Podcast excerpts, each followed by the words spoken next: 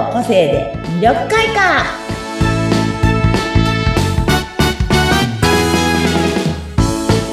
はいこんにちは魅力開花の専門家山崎澄夫です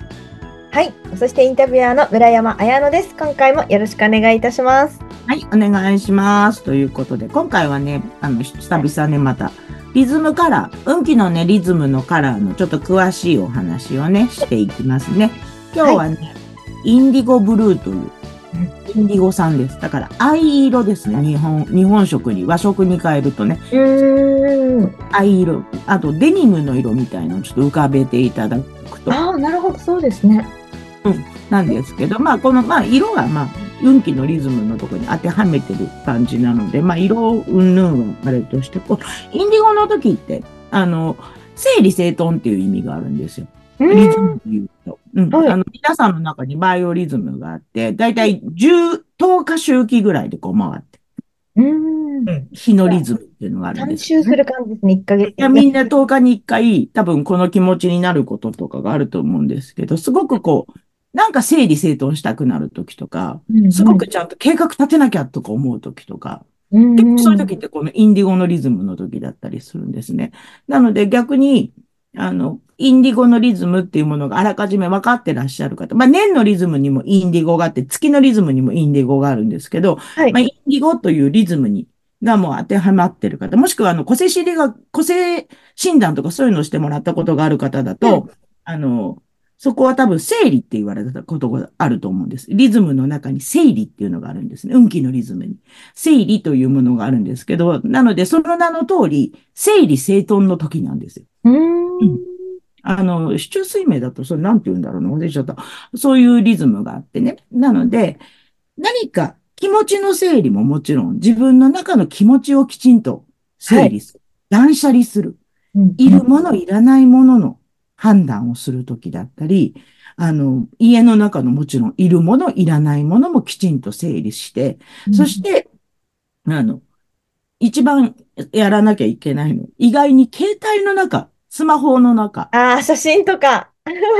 そうですし、電話番号って、はい。もう、なんか前に、すっごく昔にお仕事でお世話になったけど、もう、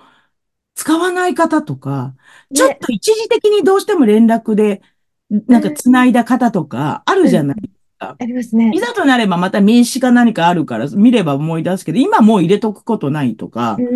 そういう方とか、私、ママ、ママ関係なんかだと、もうすっごい昔のうちなんか一番上がもう30いくつで、うん31になるけど、の幼稚園の時のママ友の電話番号とか、ね、もう絶対ね、あの、それこそ、もう絶対は言わないけど、その時は一緒に役員やってたから。多分、入ってた電話番号だけども、ね、そうですね。連絡なかなか長すぎ、ね。多分今更っていうのがある人とか、多分いると思うんですよ。うん。うん。だからそういうのを、まあ、もしあれだったらね、また書けるかなと思うのであれば、どこか昔ながらのアドレス帳に書き出しといてもいいので、うん一度携帯の中とかをすっきりさせてあげる。あと、いらないメールとかね、そういうのも全部迷惑メールみたいなの一回きれいに消してあげるとか。ゴミ箱も完全削除 そうそう、ゴミ箱、パパソコンも一回パ、ゴミ箱溜まってて、ぜ意味がない状態になってたら、全部ゴミ箱もいっぱい捨てるとか、はいそういう、なんかね、ともかくその整理整頓をきちんとして、自分の何を次にしようかなという計画を立てることが、すごい大事な時なんですよ。うんん、冷静な、冷静になれる時なので、頭がとってもね。なので自分の中でこう、イメージを高めて、うんどういうことをしていこうかな、みたいな。うん、なあの、